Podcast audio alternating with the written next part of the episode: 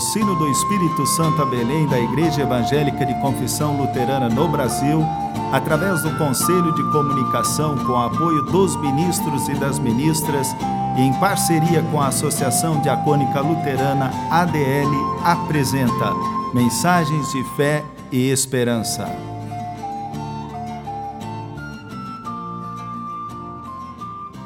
Irmãs e irmãos, a mensagem de hoje nos vem da parte da pastora Iraci Wutke, da paróquia Rio Posmoser, Santa Maria de Jetibá, Espírito Santo.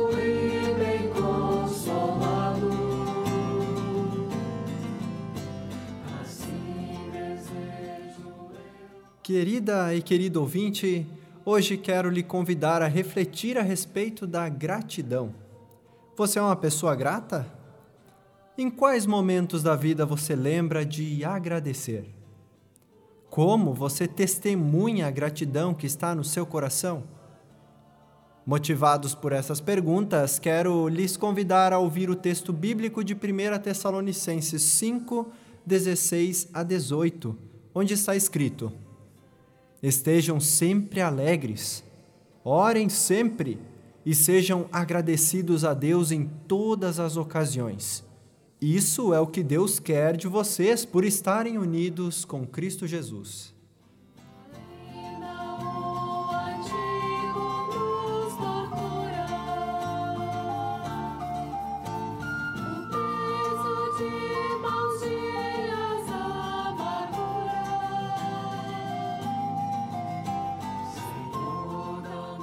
A vontade de Deus é que a pessoa que se alimenta com a Sua palavra que confessa a fé no Deus Criador, Salvador e Consolador, seja uma pessoa alegre, firme na fé e grata por tudo e em todos os momentos da vida. Mas como é possível ser uma pessoa alegre e grata se eu perdi meu emprego? Se não consigo comercializar a minha produção? Se não posso me reunir com a comunidade de fé dentro do templo? Se não posso visitar e abraçar quem eu amo, ou vejo a minha vida e a vida das pessoas ao meu redor sendo ameaçadas a cada instante? Como ser uma pessoa alegre e grata? E se a vontade de Deus é essa, por que, como cristãos e cristãs, andamos tão queixosos, insatisfeitos, desanimados e tristes? Você também deve conhecer pessoas que passam os dias olhando para a grama no quintal do vizinho e a julgam mais verde. Pessoas que olham para a plantação na terra do vizinho e a julgam mais produtiva e lucrativa. Pessoas que olham para o culto na igreja vizinha e o julgam mais poderoso e envolvente. Pessoas que olham para a família do vizinho e esta lhes parece mais feliz e atraente que a sua própria família. Neste momento em que os templos não podem ser abertos em função da pandemia que estamos vivendo, há quem se queixe de que não podemos nos reunir no templo, mas não valorizam todo o estímulo dado à vida de fé de outras formas e por outros meios, para além do culto no templo. A falta de gratidão pela vida como um todo tem até levado pessoas a pensar em nem dar sua contribuição para o trabalho da igreja porque os cultos não estão acontecendo nos templos. A falta de gratidão faz com que pessoas não entendam o que é uma oferta de gratidão, o que é ser igreja de Jesus Cristo no mundo e se limitem a apenas pagar pela assistência espiritual. Quantos são os que julgam apenas a partir do que os olhos conseguem ver naquele momento, sem andar uma semana com o sapato do outro para saber onde ele aperta e machuca? Quantas são as pessoas que se queixam daquilo que têm e do lugar em que estão, sem expressar nenhuma gratidão? Quando criança, minha avó materna dizia que a pessoa que não agradece e valoriza o pouco que tem e lhe é oferecido também não merece o muito. A insatisfação destrói famílias, amizades e comunidades de fé. A insatisfação e a constante queixa de tudo e de todos torna relacionamentos difíceis e pesados. Em alguns lugares, é mais comum encontrar pessoas se queixando daquilo que não têm e acham que deveriam ter. Pessoas se queixando ao invés de agradecendo por aquilo que são e têm, pela proteção e companhia constante de Deus ali onde estão, seja em momentos de alegria ou sofrimento. A insatisfação dá origem a muitos males, adoece o corpo, pesa na alma, faz sofrer, tira a paz de espírito e impede a pessoa de enxergar e agradecer pelas bênçãos que vêm de Deus. A insatisfação gera a ingratidão e, em consequência, afasta de Deus e impede de descobrir o poder que a gratidão tem sobre a vida. Experimente, a cada amanhecer, olhar para sua família, que é seu abrigo seguro, para sua igreja e as lideranças que a conduzem às vezes com lágrimas nos olhos e com grandes dificuldades e dores. Olhe para os seus vizinhos, talvez estejam sofrendo bem mais que você. Olhe para a sua plantação, para o pão de cada dia que você tem sobre a mesa e agradeça sinceramente por tudo isso. Seu dia certamente será diferente se, por meio da gratidão, você conseguir enxergar o quanto você é rico e abençoado, mesmo em meio a tanta ansiedade e preocupação que estes tempos estão trazendo. Há muitas pessoas pedindo pelo milagre da cura, pela descoberta de uma vacina que nos devolva uma vida mais próxima do normal, pela retomada da vida de fé, pela recuperação da economia.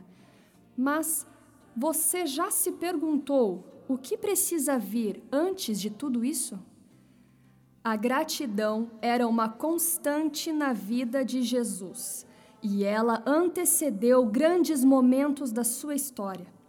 Antes do milagre da multiplicação, Jesus rendeu graças a Deus pelos poucos pães e peixes que tinha nas mãos para alimentar tanta gente. Na ressurreição de Lázaro, Jesus agradeceu a Deus por ouvir sua oração. Antes de partilhar o pão da vida e o cálice da salvação na última ceia, mesmo sabendo que grande sofrimento o aguardava, Jesus orou, rendendo graças a Deus pelo alimento da vida. Grandes acontecimentos, milagres e transformações na vida acontecem a partir da mudança do coração queixoso e insatisfeito para um coração agradecido. É por isso que cantamos: Bênçãos virão sobre ti e te alcançarão quando ouvires a voz do Senhor. A gratidão nos aproxima de Deus, transforma a vida e nos faz enxergar as bênçãos. Por isso, mesmo que estejamos passando por um momento de dificuldade e angústia, estejamos alegres. Oremos sempre e sejamos agradecidos a Deus em tudo. O fruto deste coração grato serão pensamentos, palavras e ações que tenham em vista a vida, o bem comum e a solidariedade. Assim, em todos os tempos, poderemos cantar por tudo o que tens feito, por tudo o que vais fazer, por tuas promessas e tudo o que és. Eu quero te agradecer com todo o meu ser. Te agradeço, meu Senhor.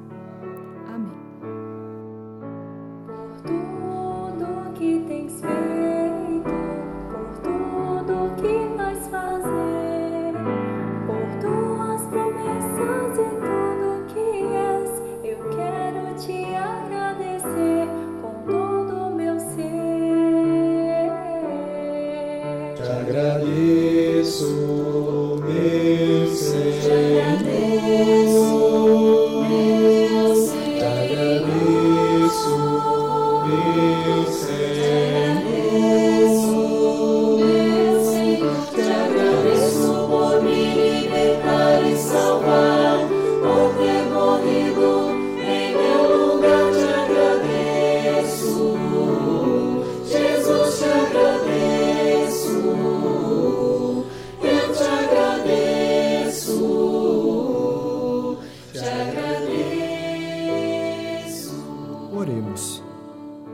Ó Senhor, dá-nos um coração grato.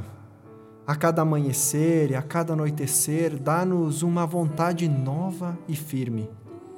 Ouve-nos em nossas orações, fortalece-nos na fé, para que passemos por tudo isso e nos tornemos pessoas melhores e mais dispostas a viver na tua vontade, com alegria, oração constante e gratidão. Por Jesus Cristo que oramos. Pai nosso que estás nos céus, santificado seja o teu nome. Venha o teu reino, seja feita a tua vontade, assim na terra como no céu. O pão nosso de cada dia nos dá hoje e perdoa-nos as nossas dívidas, assim como nós também perdoamos aos nossos devedores. E não nos deixes cair em tentação, mas livra-nos do mal, pois teu é o reino, o poder e a glória para sempre. Amém. Irmãs e irmãos, recebam a bênção de Deus. Que o Senhor te abençoe e te guarde. Que o Senhor faça resplandecer o seu rosto sobre ti e tenha misericórdia de ti. Que o Senhor levante o seu rosto sobre ti e te dê a paz. Amém. O sino do Espírito Santo a Belém apresentou mensagens de fé e esperança.